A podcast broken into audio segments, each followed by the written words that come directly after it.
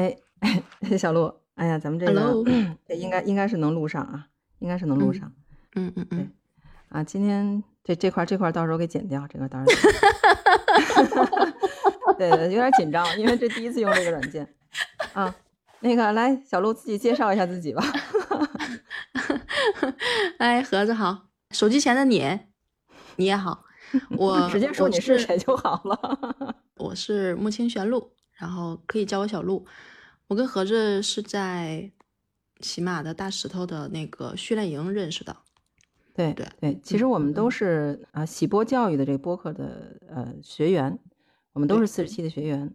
然后今天我们啊特意起来录一个节目，因为我是今天最近的啊前几天看到啊小鹿录了一个节目，有关于最近比较火的这个二舅的这件事儿。我们当时就想着说录一个节目来聊一聊这事儿。那时候这事儿还没火呢，对吧？嗯，那时候那这事儿还没太火呢，我当时都没看过这视频。我是看到你的那个节目啊，我才想说找过来看一眼。说的这么，主要是我这还真是起了一个头啊。对呀，主要你的感情流露太真挚了，播着播着都哽咽了。哎，我跟你说，我我当时录的时候，就是在录之前，我看这个视频，我是连看了三遍，结果我是每一遍看，每一遍都在哭。就是那个那个那个感情控制不住，就就是哎呀说不上来那种感觉，可能真的是触动心里的一些感触和就是跟爷爷奶奶那代人在一起的那种感情吧，就是会觉得可能很像，哎，所以心理上还挺触动的。就是什么我触动你？哎，我我跟你说，我哭的最严重的那个那个节点，我我在那个录的过程中我也说了，大家可以。如果有时间，可以去我的那个专辑里面听，做一广告。你这个 广告代入，对对对对啊，名字叫那个“谢谢你，别人的二舅”。好，good good，好，这个广告已经过去了。硬广硬广硬广，表露心声。对对对对，就是是这样的，就是我的那个节点正好就是在那个二舅说，就是他说，因为他当时受到了那个他的那个残疾证办不下来的那个不公待遇嘛，所以。他当时就我能想象到他是那种内敛的人，就是情绪不会那种向外传达，所以他当时就是说想去北京。他当时我看我记得那个讲述的那个人，他的原话是说二舅决定要去北京啊去看看他，然后二舅说对北京很好，他也很好。就我当时第一反应的时候，他说他的时候，我其实我就愣了一下，我说他是谁？我就没反应过来。问说为什么他他好，然后二舅说了一句他公平，就是我现在听到这个三个字的时候，我都会心里就一颤的感觉。为啥会心里这么触动？就是因为二舅的这种不公待遇，其实我觉得从他那个被打那四针，然后腿废了那个点开始，他其实心里是一直被压抑的一种状态的。然后到他这个残疾证申请不下来的时候，其实我就是觉得，他觉得现在所处的这个时代让他更难了，反而是毛爷爷的那个年代，可能那种天下那种怎么怎么说，就是都是平等的那种状态。对对，可能他他会觉得，哎，那个时候真好。所以他，你你想想啊，腿是废了的残疾的人。就是我我没注意到说他是哪儿的人啊，但是去北京对他这个本身，我觉得觉得其实很艰难，就是他心里应该是那种特别痛苦的一个发泄点，然后到了一个极致，然后支撑他去北京，然后去啊人民大会堂去纪念堂去看，不能不能说明啊，去看他，就是我当时听到那一点的时候，我就觉得心里真的是特别特别的难受，哎，所以就。不可抑制的就 哭了，你知道吗？而且这在录的过程中哭了好长时间，我又没去敲那个键盘，我就一直等等情绪稳定了之后，然后又重新录，把那段就剪下去了。对对，就是对。其实我觉得就是这样的，就是其实像他们那一代人哈，就是嗯，遇到其实那一代人活得挺不容易的，就那一代人实际上是。嗯，等于说是物质上极度贫乏、极度匮乏的一个年代，对不对？嗯，啊，他们需要克服的很多困难是物质带给他们的。这个二舅呢，他又同时又身体的残障，又是那种意外造成的残障，然后带给他的同样双重的痛苦。所以我觉得其实好多人喜欢这个视频的原因，就是他这种感情的真挚的流露，就是他的一种坚韧，他内心的那种对那种强大，来再给人这种那种。那现在对现在人就感觉，哎呀，我也我如果说遇到他这种事儿的话，我感同身受的话，我能不能做到像他那么淡定，那么从容的去面对，对吧？嗯，其实我我我。也在不断的反复的在想他这个视频，就虽然现在就是这两天不断的发酵，它的那个味道已经变了。我其实不断的在反复的在想他这个视频，就是二舅，就是用一个特别朴实的词儿，就是二舅的素质真的很好。这个素质好在于，除了他学习好之外，他的那个人性，或者是说他的那个面对事物的那种反应，他的那个态度。他的整个精神其实是一个比较正向的。他虽然比较内敛、比较压抑，但是那个是老一代人本身，大多数人都是那样的一个特质。嗯，就我觉得还是代表了，就是普遍比较普遍的一代人，尤其是在那种年代里成长起来的人，然后大家都是劳苦大众，可能都是能够咬着牙去吃苦的。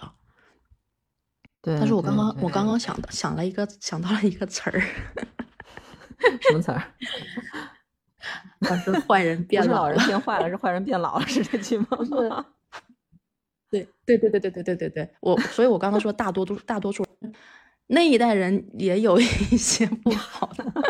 是的，是的。其实如果说所有人都是一样的话，这个视频反而没有那么高的价值，没有那么多的传播度，是吧？对对对，是因为只有这一部分人这种正能量，社会需要正能量嘛，所以他们其实是对，嗯，是这样，因为这个正能量，所以进行传播嘛。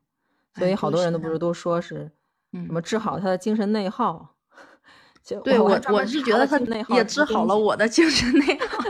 对我我一开始精神内耗我都不知道是什么东西，你知道吗？后来我还专门查了一下，我看了各种那个别人的评论，然后终于明白这精神内耗到底是什么。其实就是作嘛，对吧？嗯，就是犹豫不决干什么事情，哎，我就比如我要干一什么事儿，然后我想，哎呀，前想后想，左想右想，我干还是不干？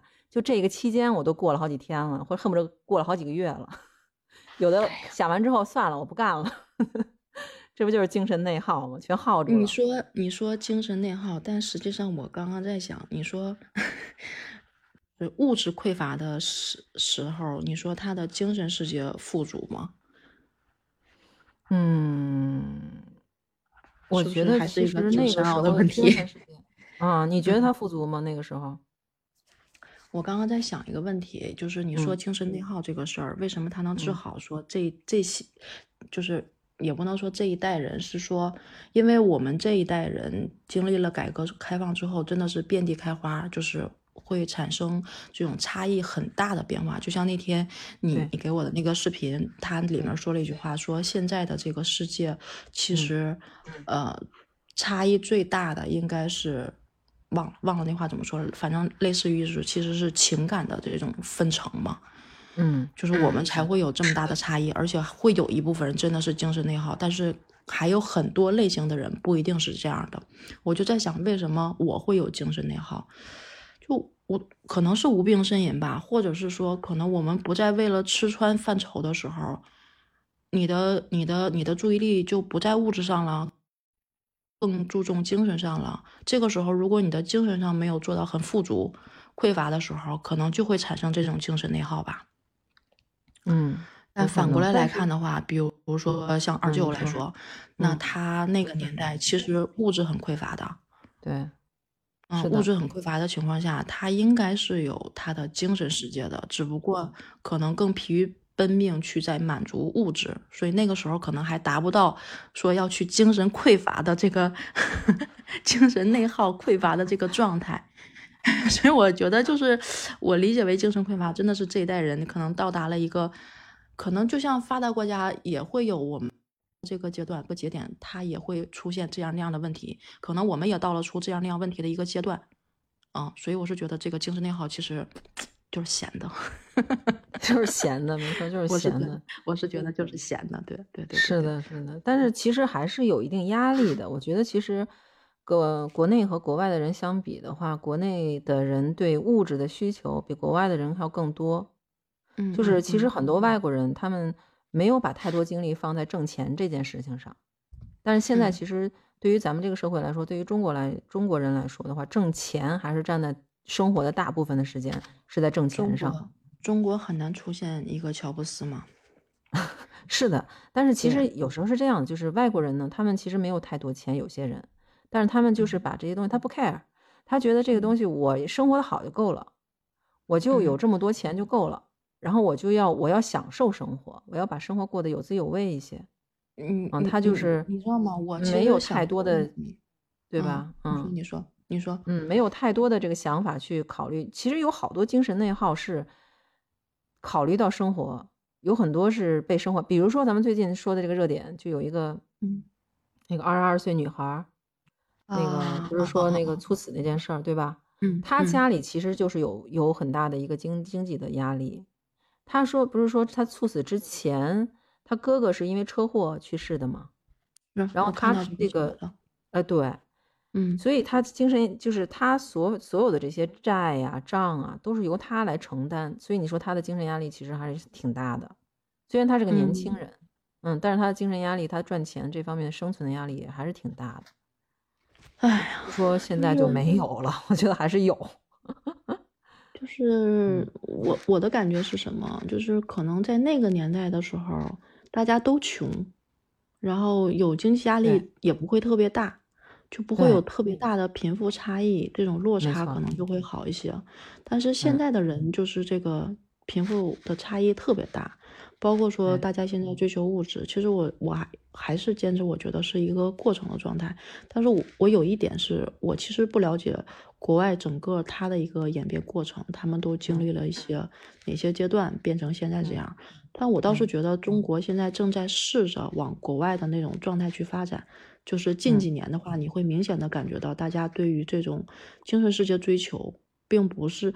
而不是说不追求物质，现在我是感觉他处于一个什么阶段？大家是通过对精神世界的追求的方式，能够去挣钱。对对对对对，我也觉得，就尤其新的这一辈，比如说零零后啊这些人，对对，他们应该会更更善于去做这样的事儿。对，然后我觉得可能就真的是到了中国人，就真的到了一个可能物质世界相对已经已经饱和，但是大家就开始追求另外一个方向，精神世界的这种，那肯定会有很多人去挣这方面的钱。但是本身我是觉得，从整体的趋势上来看的话，中国人开始奔着去追求自己的精神世界了，这其实应该是一个好现象，挺好的，挺好的。对对，就觉得可能这就是一个发展的必然趋势吧。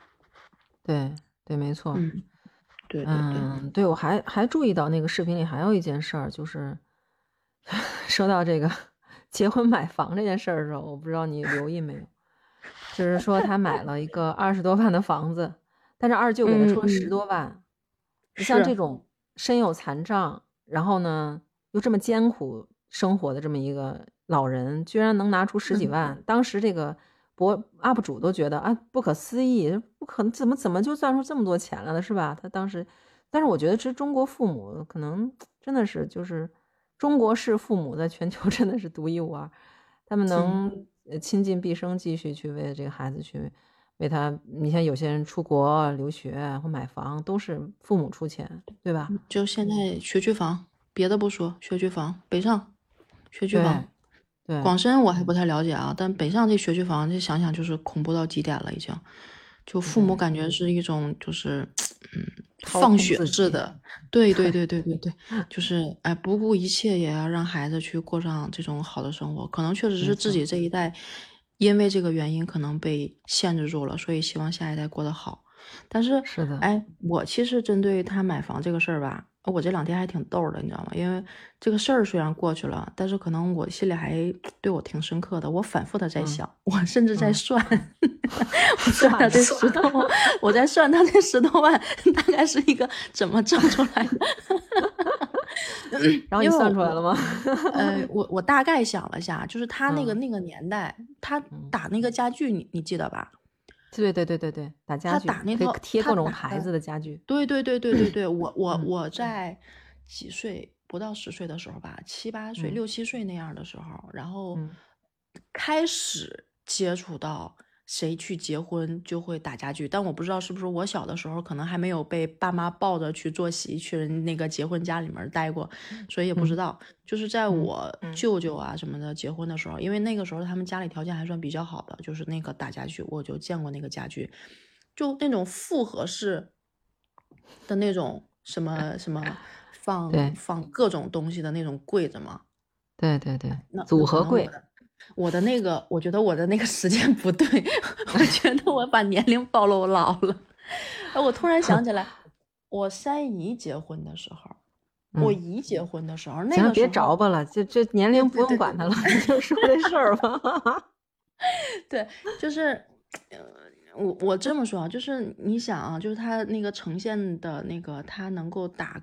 给村里各种人去打东西，包括那个修庙那个那个龙雕刻什么的，他都能做。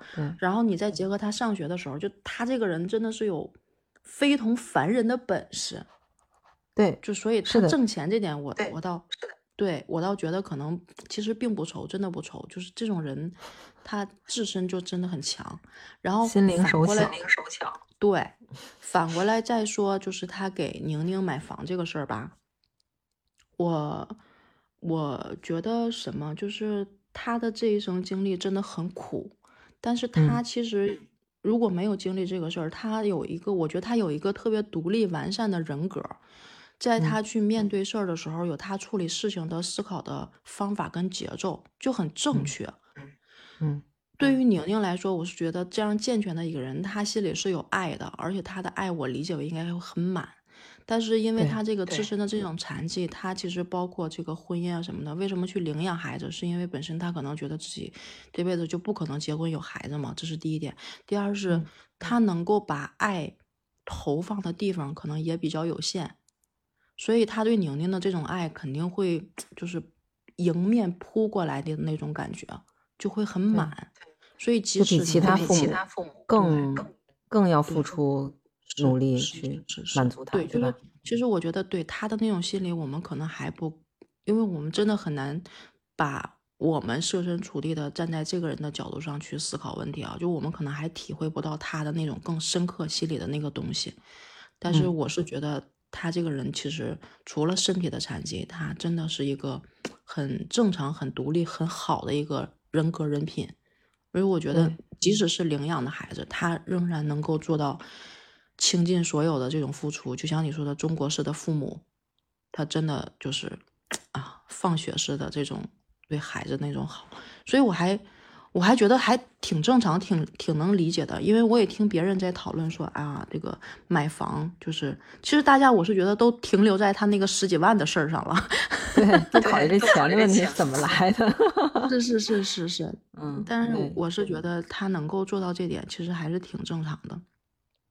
对，其实我这几天还看了一些其他的新闻，就是，嗯，除了这些咱们最开始的一些正面的啊，就是这几天发酵之后，就好多这种不是很正面的新闻啊，不是很正面的观点就出来了。比如说，有人觉得这个 UP 主实际上是拿这件事儿去贩卖，就是相当于是消费苦难嘛，来为自己吸粉嘛，对吧？嗯，包括对，包括对这个呃 B 站也是有一定的质疑，就说他。用这种用这种方式来烘托出一个网红来，然后去比如说去打压其他的这个这个平台，啊，有这种说法。还有就是有一些，就比如说有政府突然蹦出来说啊，那个啊残疾证是一九九零年就已经给他了，就是不是像那个。视频上说的似的啊，到说二零零九年才没给他之类的，啊，是说这个视频。嗯，显示的这些信息不太相符，还有包括有一个医生说，那个医生就给他打针那个医生啊，其实已经去世了，但是他那个医疗所还在，就变成了这个是什么社区诊所了，就不再是医疗所了。然后当时那个医疗所的人就说，记就是他们的记录啊，就说这个说这个二舅不是因为打针造成的啊，这个残疾，他实际上是他本身有这个小儿麻痹症。嗯啊，然后他就是残疾之后，因为当时没有吃糖丸，他们那片人地区流是重，所以他得了小麻痹症，嗯，才残疾的。然后之后呢，他是好像说是因为这个那个政府啊，还有医疗机构啊，引起了足够重重视之后，他就已经让所有的这些小孩吃糖丸了，所以就没有再有这种情况出现了。就有这么一些出入。这个故事开始，我不知道你什么感感觉啊？就是我觉得其实这个有点上纲上线了，我是这种感觉。啊，我跟因为其实这个 UP 主，对吧？因为我觉得就这 UP 主录这这视频，他本身他想他想做的是一种情怀，你知道吗？我觉得是，就他想发表他的一种感觉，他的一种意见，就是对生活的一种勇敢的面对生活的这种勇气。他想说的是这事儿。结果这个视频一火了之后，好家伙！这个各种的事情 就都出来了，我不知道你什么想法，我就这种感觉。不不不不，我觉得这个反映出来很多很多很多很多的问题，就是想想还挺有意思的。其实你在你在说当中，我脑子里开始出现各种各样的想法。首先啊，就是嗯，网络现在很发达，但是真的有很多很多很多的闲人。闲对。是的，真的有很多很多的闲人想去证实，然后呢，这中间可能又掺杂着很多别有用、别有用心的人，可能是说想借着这个也自己去炒作一把，然后自己可能也有一些知名度，然后能去挣钱。嗯但是也不排除，因为所有的事情其实没有绝对性，而且真相可能真的并不是说我们看到的那样，就是也不排除这个事儿首先不是真的。其次呢，确实是有人去，呃，编造一个这样的故事，通过这样就是通过可能有一个怎么说叫样本啊，还是什么有一个参考，然后去编这样的一个故事。很多事情不是真的，就是这其实也有可能。因为你看，不管是小说呀，还是电视剧啊，它还是说历史的这种小说呀什么的，它其实都是有原型参考，然后去做这种编著，然后形成一部可能很伟大的这种作品，这也是有可能的。但是原型真的是什么样，可能就变成野史了。但是原型，你说重要吗？可能可能最后呈现给我们这样一个大的作品，我觉得可能比原型，我们可能可能叫什么舍本逐末了啊，就是。但我是觉得，就看你心里，你你在你心里，你愿意相信什么，或者是说你觉得什么是对的，这个就很重要。我刚刚就你说完，我就突然在想的一个点，就是说，即使这个故事是假的，即使有人想通过这种方式去做运营营销，即使有人在做情怀，也是在卖情怀，其实这些东西都，嗯，也不能说不重要吧。我觉得。都是它客观存在的一种可能，就是真的，我是觉得一一个一个点发了光之后，它会照射四面八方，并不是朝一个方向去发展的。但是如果换作是我的话，我更愿意相信这个故事，不是它的真假，我更愿意去相信这个故事。这个故事从头到尾的这种营造的这种氛围和产生的这种情感上的这种极度舒适感。并不是贩卖贩卖苦难啊，极度舒适感是我心理上特别感动的，而且它会让我印象很深刻，就是让我去相信美好。我觉得这个就足够了，对我来说就足够了。对，其实就是它是一个视频作品嘛，它如果说是虚构，咱就就说它是虚构的话，它引发了大众的一个对这种生活的思考，其实本身是一个正面的，它本身是有价值的。对对对，其实。对，还是那句话，就是仁者见仁，智者见智。这个东西，一个东西放在那儿，不同的角度人看，那它其实就是有不同角度的问题。有人看的是阳光面，有人看的就是阴暗面，就取决于我们内心是什么样的。就有还有很多点评说在贩卖苦难呀，怎么怎么样的。我真的就觉得那句话特别对，就是现在的人是情感分层，情感分等级的。就我是觉得，可能真的不同的人看到的结果是不一样的。所以，哎，就是就是所有的事情，你看，其实如果这个事儿是真的，那一个朝好的方向是，呃，广大网友发现了之后，可能会给一些帮助啊，大家会用比较理智的方式给一些帮助啊，或者是说，啊，其实你说你真的让他更开心吗？他现在六十六岁吧，按那个那个视频里描述，二舅现在是六十六岁，然后姥姥是八十八岁。你能让他更开心吗？他真的需要那么多的物质或者什么之类，你能带给他什么吗？或者说你真能找到他点让他快乐也还好，但是你真的去影响人家的生活了，这是一个发展方向。另外的发展方向就是现在网上说的，就是因为这个视频的火爆，导致生活严重受到影响。宁宁把他俩给接走了，接走了。对，就是产生已经产生生活上的影响了。就是人有的时候可能开始并不是抱抱着不好的目的，但是做的事儿会产生很多不好的结果。这个就对，这个就哎，就是还想想心里还觉得。就是可能很多人最的初的初衷都是想朝着一个好的方向去做的，但是结果就真的不好说了。不得不承认，现在这个网络的力量，嗯，就是我感觉跟你说的一样，就说这个网络本身它这个力量，它是一开始肯定是传播真善美的东西，因为大家都喜欢真善美的东西，所以真善美的东西更容易传播，对吧？然后慢慢的这个传播面广了之后，就会产生各种负面的影响、负面的质疑。就是它，就是它有这个特点，无论是比如说原来说的网络暴力也好，还是怎么样也好，其实最开始的时候传播都是一个正向的，就无论是之前什么唐山事件，这个实际上就是为了正义，然后我们要传播它，对吧？我们要把它绳之以法，对吧？对对对，是有好多事情，就是我们实际上所有的，其实其实大部分人的想法都是正面的，都是正向的，但是到后面是怎么去失控的？其实就是有就像是双刃剑吧，我们把它捅出来了，然后但是这个剑是不是会拉到我们，对吧？这是这是很难预测的，所以这个网络其实有双面性的。这个网络真的很可怕，它可不是单纯的一面网，它是把你的生活立体，就是就是我是觉得它兜兜往往把你全都给网上了，这个东西是很可怕的。有人是怀有善意，但是有人就是别有用心。还有人会抱着其他的目的，就像就像食物链一样，就是大家可能都在做着自己的布局，但是布局跟布局还会有影响。这个影响产生什么样的结果，可能有一些很高明的人能够可控，但是大部分的人是不可控的。对，更别提说有一些人是别有用心的，像你刚才说别有用心的人，他是利用大家的这种善良，然后利用大家的这种心理去。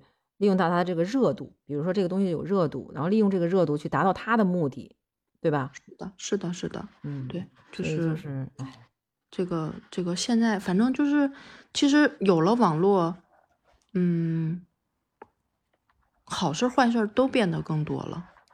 就是你你扯远了，闲聊闲聊都放大了。对，就是你你看前两天其实是不算扯远，不算扯远。我觉得其实这件事儿真的是。嗯，对咱们这个社会的这些有些有些思考是值得咱们去思考的，因为其实咱们大家，呃，传播这个东西，今天我要看的朋友在朋友圈里还是传播这件事儿，就虽然咱们已经发酵了这么多天了，还有朋友刚刚看到，然后传播出热度不息，真的是热度不息，对，热度不息，而且我觉得会有更多人看到这个视频，会有更多人知道这个二舅的故事，那对于他们而言的话，肯定一开始也都是正向的，然后但但是如果是。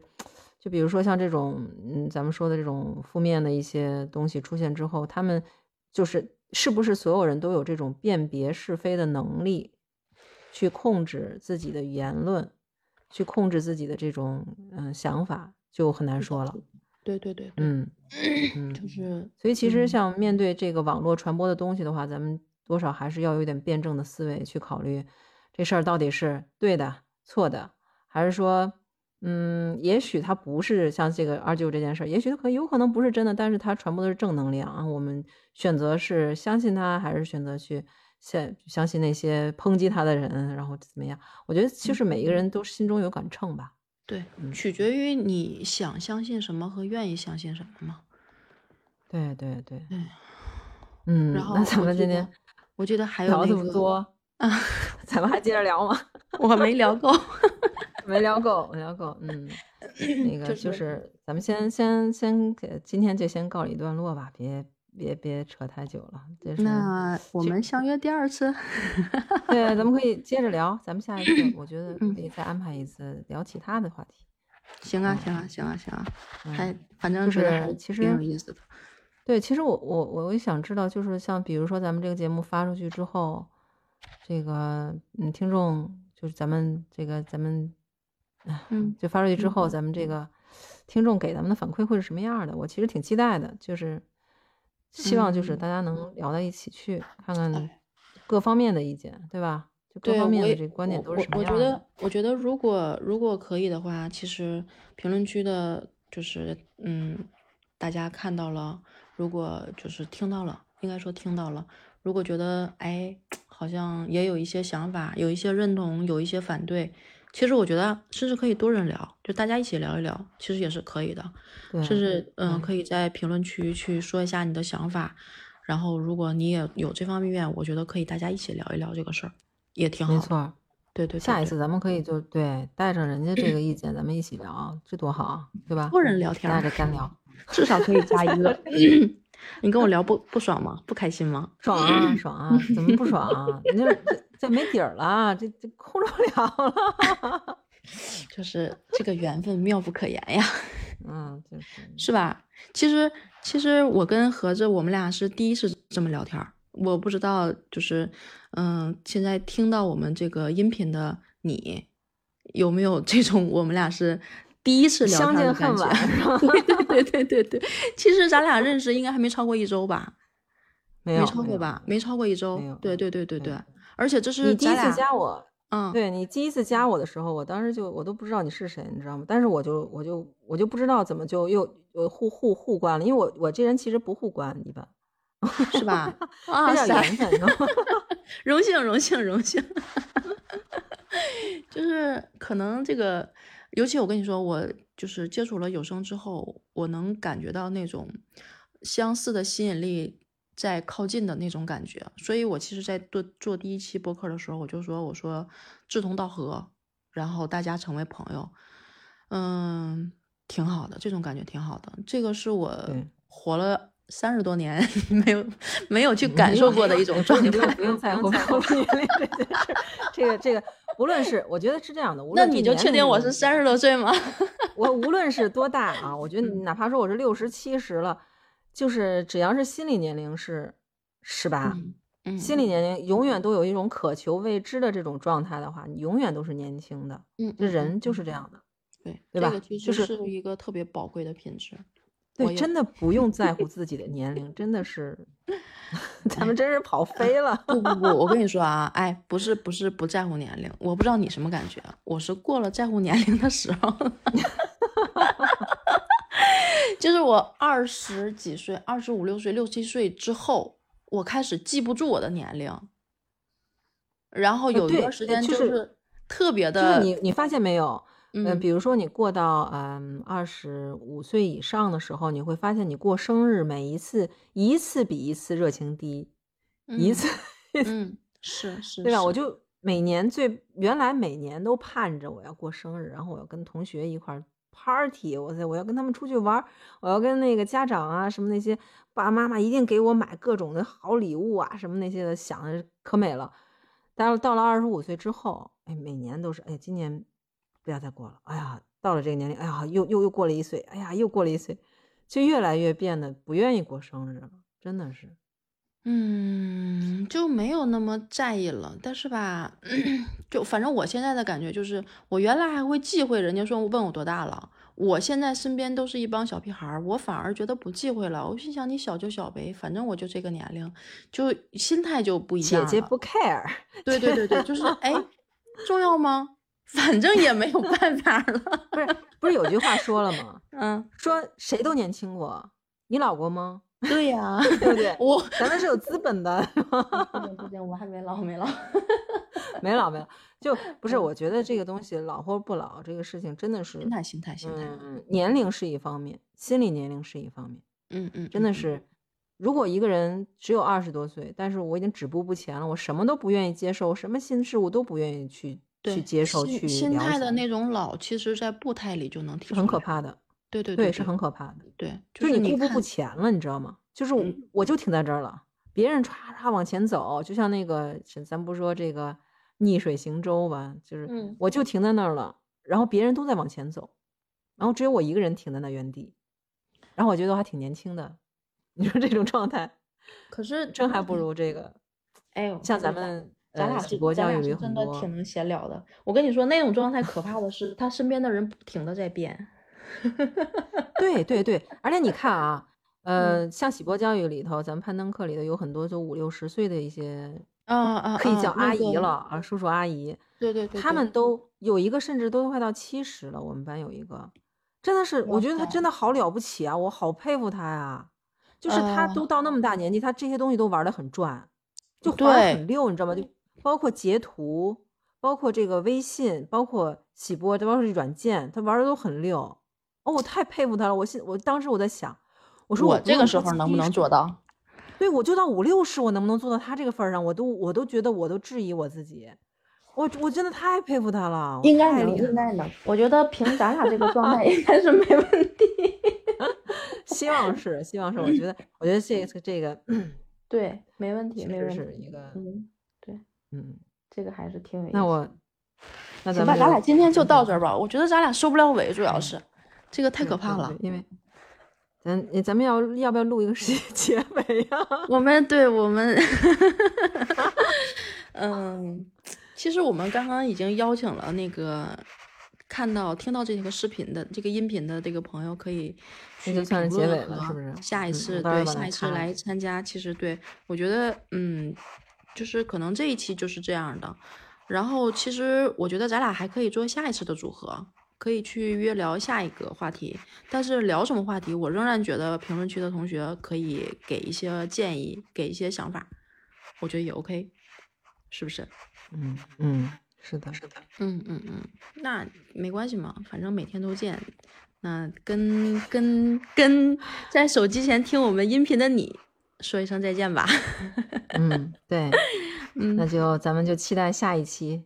好啊，盒子跟小鹿的。好啊，好啊，好啊，好啊。下一期节目，你看现在的时间是二十三点五十九，我们今天 还做了一个这样的跨位。哎，我这样逼。接下来的话，接下来的话是给小鹿说的 啊。哎，我是不是刚才没有介绍我自己？我是不是应该介绍一下我自己？来吧，来吧，来吧，准你继续一下，介绍一下自己。那个我是 Hello，我是盒子，这个立方盒子。嗯，欢迎大家去听我的这个见闻录的专辑。此处有掌声。快快快，我们卡一个结结束的时间点。来来来，啊。他到点了，咱俩就结束了。对他到到点了，咱俩就可以停了。不是，现在已经三十七分多了。停。你看到那个五十九了吗？他怎么还不变成零零？哪个五十九啊？我没有看到五十九。停停停停停停！我我停了啊！停录制，快快快！